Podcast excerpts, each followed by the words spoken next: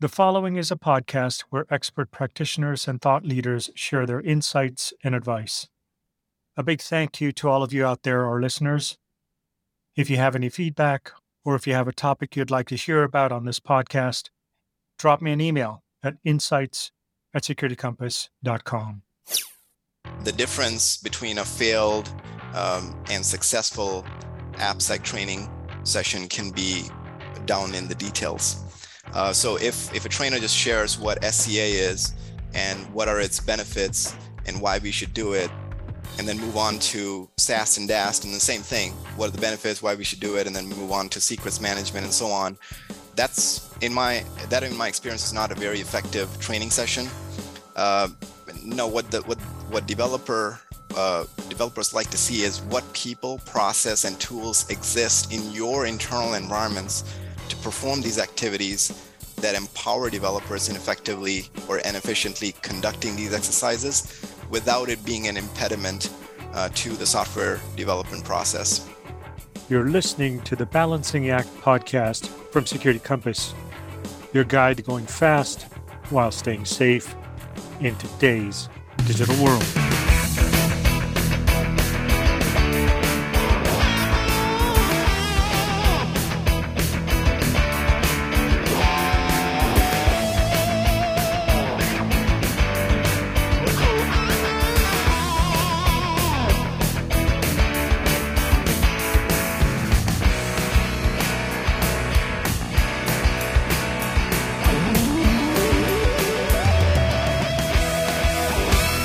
Hello, everybody, and welcome to today's podcast of the Balancing Act from Security Compass. I'm your host, Altaz Valani. Training developers on security is an important issue today. Many developers are eager to learn about security, but they need help. Developers move very fast because their performance is often measured around release frequency.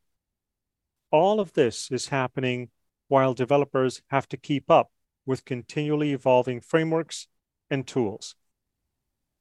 So, how can security teams influence developers to focus on security issues without getting in their way? Joining me today to discuss this topic is Pranshu Bajpai. Welcome to the podcast. Hey, Altaz, thank you for having me on. So, for our listeners who may not know you, can you introduce yourself and tell us a little bit about your history and how you ended up where you are today? Sure. Uh, so I'm a principal security architect at Motorola Solutions currently. Um, and uh, so in my role, I wear multiple hats. For instance, I engage with development teams to ensure our products and software are secure by design. Um, I conduct deep evaluations of new security technologies to advise business on what security solutions to invest in. Um, I also drive proof of concepts for new secure architectural problems that we may be looking to address. Um, I also maintain documentation and technical guidance in certain uh, cybersecurity standards, uh, such as those in the realm of cryptography. Um, before joining Motorola Solutions, I completed my PhD in computer science at Michigan State, where the focus of my work was malware and threat research. Uh, while completing my PhD, I actually taught software programming for years. In fact, I not just taught programming to students, but also helped them debug their code you know, sitting next to them uh, during the uh, help room sessions. Mm. So I consider myself lucky in that way where I interfaced closely with hundreds, if not thousands of young developers in their early learning years, which helps me now in my role as a security architect when working with development teams. Wow, that's awesome. Very interesting background. So let's just jump right in and, and start to talk about developers and security. Uh, perhaps why don't we start at the very beginning? In your opinion, what challenges do developers face today with application security? So today, uh, the technical stack or the technological stack in organizations is convoluted, and it becomes difficult for developers to keep track of uh, potential security weaknesses uh, throughout the software development and application delivery process, uh, especially in the context of modern CI/CD pipelines. There's so much room there to make security mistakes. Uh, in my experience, want to do the right thing, but the overall issue is that devs often lack support from the people process and tools at times to help with the security risks. uh, zeroing down on some of the more uh, prominent challenges uh, to, to provide you some examples. Uh, first of all, there's lack of automation and security testing. So SAST and DAST tools exist. However, they're not perfect, uh, mainly since they suffer from false positives and false negatives, but also can be slow on large code bases. Um, they often also require tuning um, and configuration uh, details in order to get them to, uh, you know, perform correctly in your specific environment.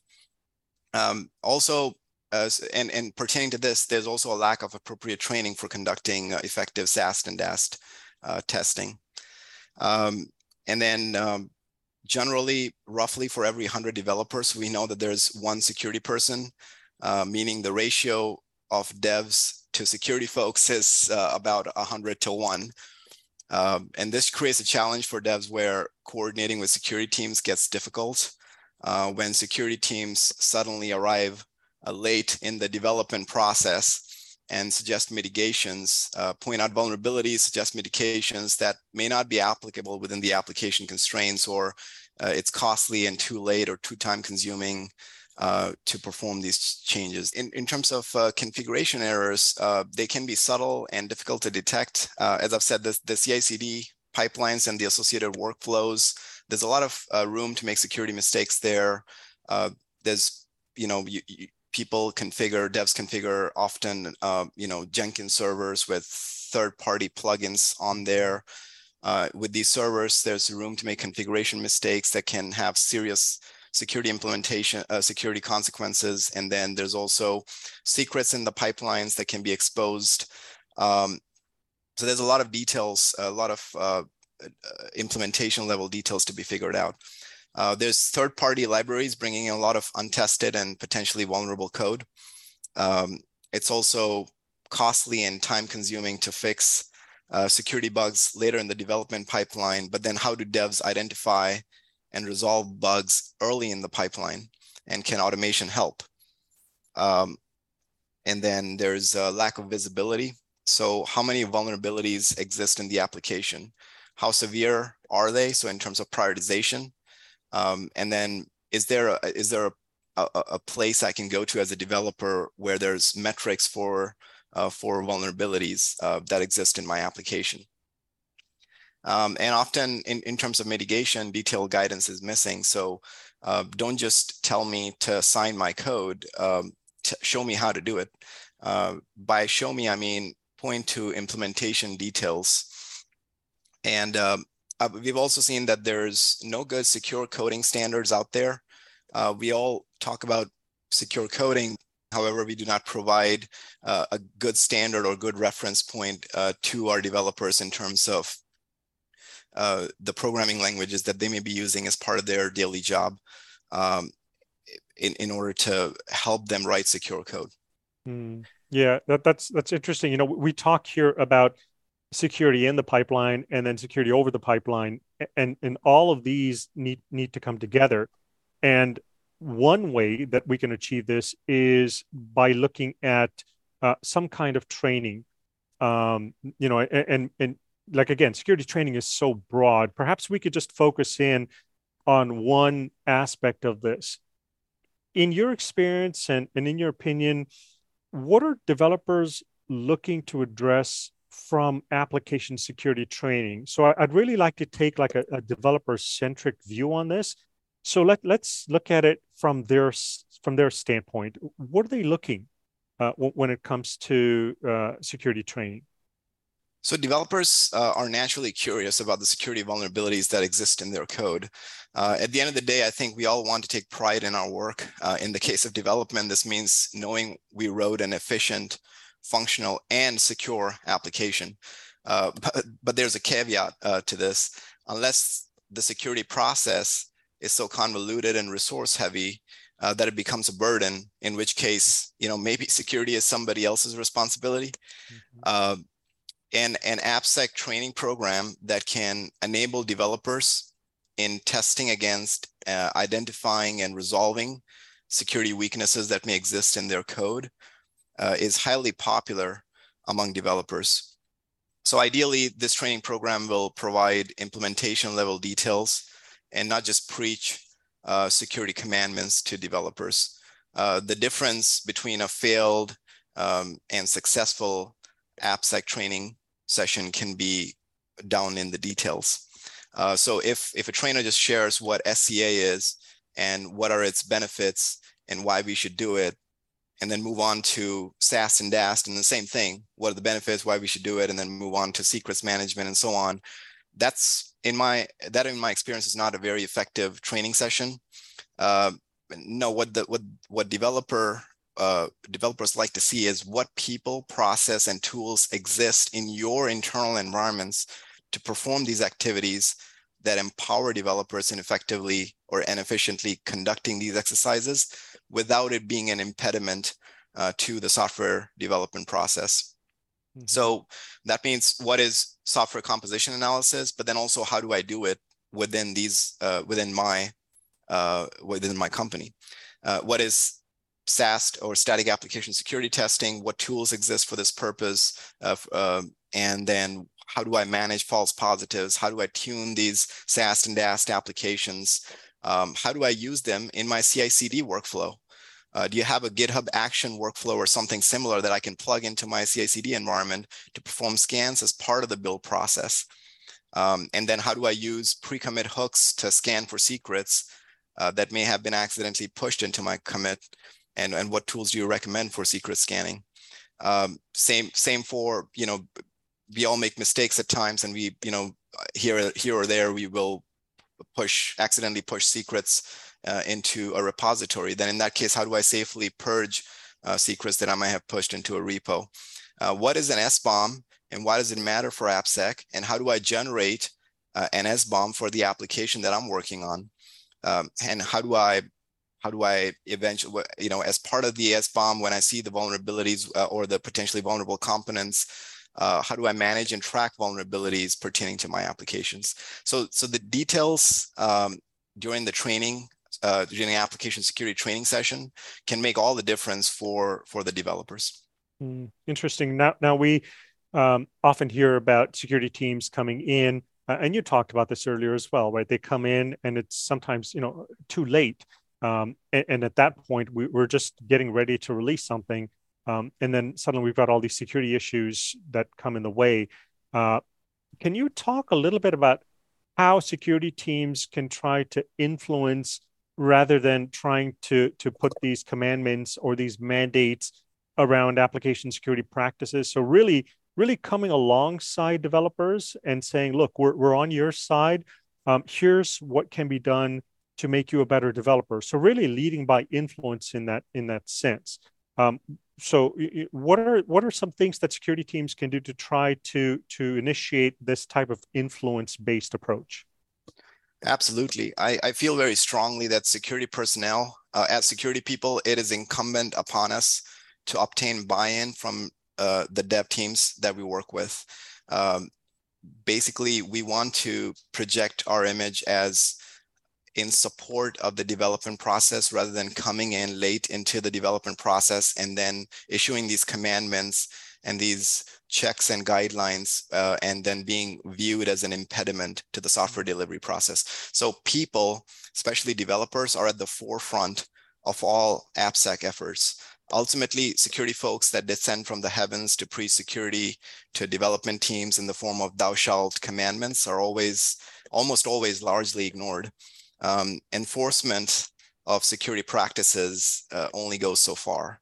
So there's there's two things that are crucial to uh, be actually impactful when sharing guidance towards securing um, DevOps workflows.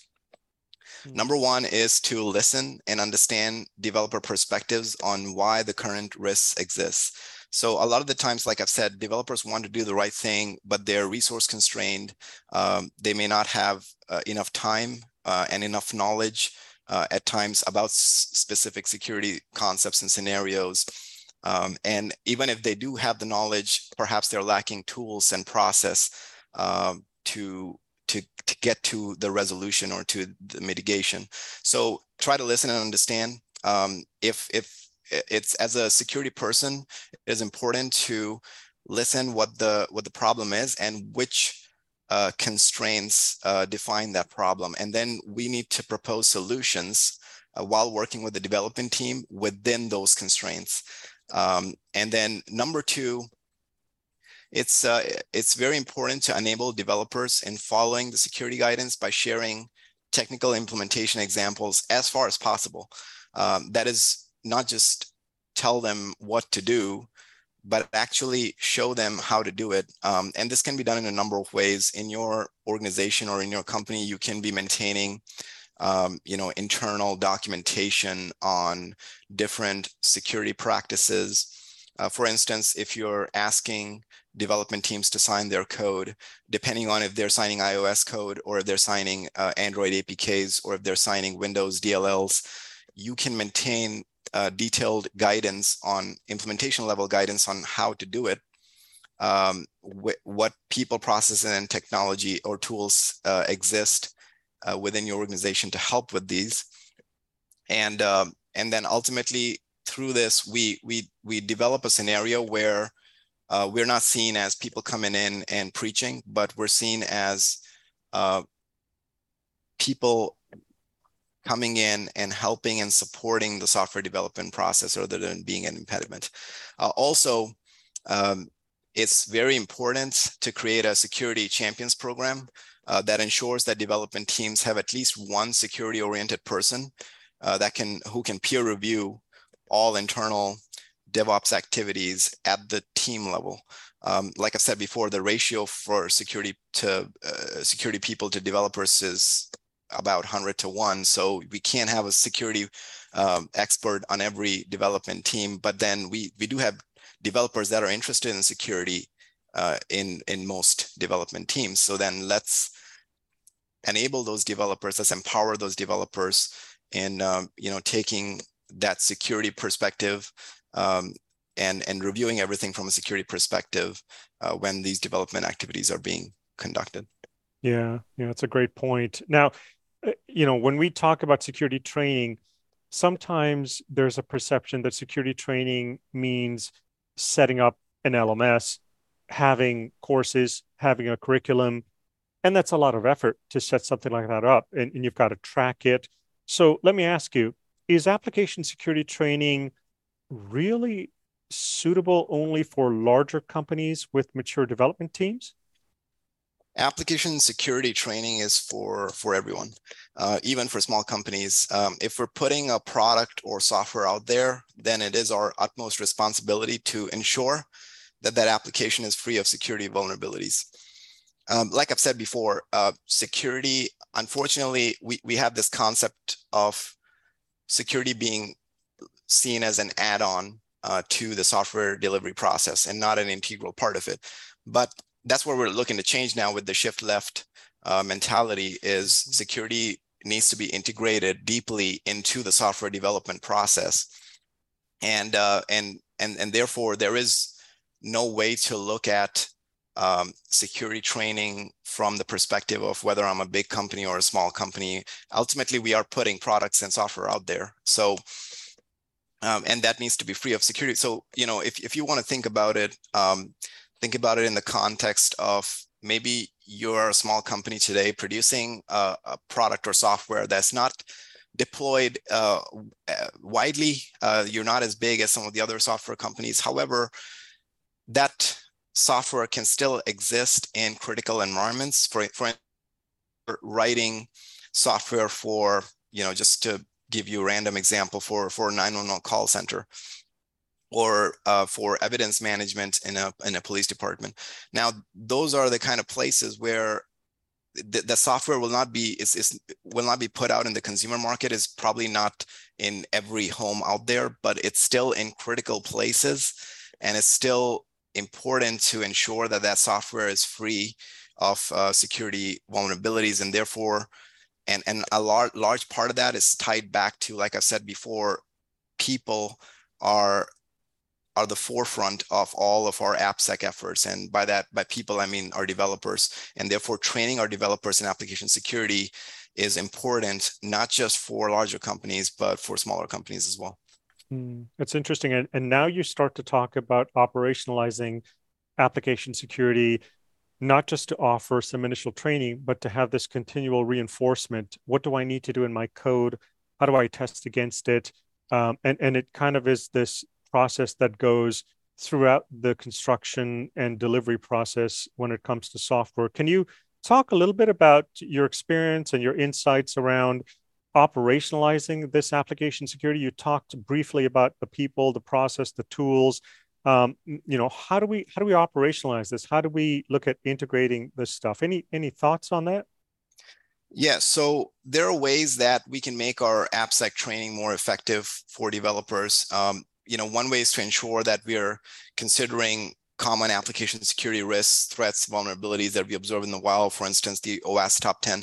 But so that's the external source. But then internally, we need to also collect, analyze, um, and operationalize current application security metrics within our internal environments. So for instance, if our SAST and DAST tools are finding a repetitive or similar security vulnerabilities among different or, or the same development teams, then perhaps the data is indicating that our development teams can benefit from AppSec training and learning sessions geared around these specific security risks. Um, and if the risks are severe and repetitive, then we need to perhaps conduct uh, deep dive sessions to ensure that we enable our developers in understanding why the uh, security scanning tools are flagging these as high or critical and, and what is the best way to mitigate these uh, during development. So mm-hmm with these targeted and focused training sessions uh, that are an add-on to the general training sessions that you may already be providing, um, with with the targeted and focused training sessions, we can we can gear these around vulnerability metrics and other security insights, things we're seeing, um, you know, in in our internal environments and then we reduce the cost since security issues are then resolved early in the development cycle since you're training the developers to think from that perspective. Um, and ultimately that's how i i i think about operationalizing the uh, application security to reinforce that that learning and training uh, uh, cycle. Yeah and this touches on um, the ability to operationalize even at higher levels when you start to um, collect uh, metrics and, and things that can now roll into decisions that need to be made at many different levels. Um, so, so tell me something. Um, when's the best time to train developers? Early in the morning, ideally around 7 a.m. developers love that.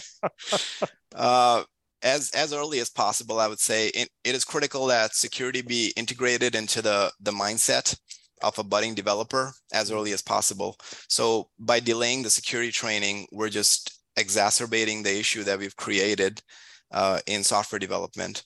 Uh, and the, and the, the issue that we've created is that in, in, traditionally, so if you think about it, you know, trace it all the way back to when a person first learns programming. Um, so traditionally in schools and software boot camps, we've had programming lectures and assignments that focus heavily on functionality. Uh, so which is definitely important. After all, software applications exist to perform some functions. Um, however, there's no emphasis on security during development, uh, but we know that get the job done is different from get the job done safely, and that's different from get the job done efficiently. So these are all different uh, components. And um, in interviews for software development positions, it's common to ask the applicants to write some code that de demonstrates some functionality. Then we perform some unit tests to check that functionality. And then usually questions are asked about space-time complexity of the code to determine the efficiency, um, you know, of the code. But, but what about security? So security, unfortunately, becomes an afterthought. We, we, we're trying to change that. And, you know, I'm happy to, to say that we are definitely trying to bring about that change where we're trying to integrate security um, early into uh, the the thought process of uh, of a new developer. Um, but later on in the developer's career, uh, ultimately, what happens with this uh, in this in this kind of scenario is uh, they will eventually be asked to write secure code, perform in input validation, asked to sign their code and the relevant artifacts in the CI/CD pipeline. Uh, you know, use SCA, SAST, and DAST uh, to manage vulnerabilities, perform secure secrets management, and all of this is new to the developer. Uh, you know, and issues arise since no training has been provided and no training is being provided. So now the developer is left to discover security concepts and half-baked solutions, uh, you know, perhaps on the internet, and, and and such a scenario then becomes ripe for for security errors. So these and then these mistakes can be costly in terms of security risks. So I always recommend getting the developer the much needed AppSec training as early as possible in their career, and then revising and retraining based on the latest trends of threat actors exploiting new vulnerabilities. So that's the OWASP 10, uh, and that's good for that purpose. But then also based on internal metrics uh, where you see uh, in your environments developers making similar or uh, you know or, or different security vulnerabilities you know perhaps there's deep dive sessions that can be performed in, uh, there as well mm, fascinating this has been a just an amazing conversation thanks Pranshu for sharing your insights and your expertise and on behalf of our listeners i'm grateful to you thank, thank you. you for having me on yeah and uh, thank you as well to our listeners for taking the time to listen to this podcast you can also follow us on twitter using our handle at Security Compass. And you can also follow us on LinkedIn. And with that, I wish you all a safe and a wonderful day. Thank you. The thoughts and opinions expressed in this podcast are those of the speaker and do not necessarily reflect those of their organization.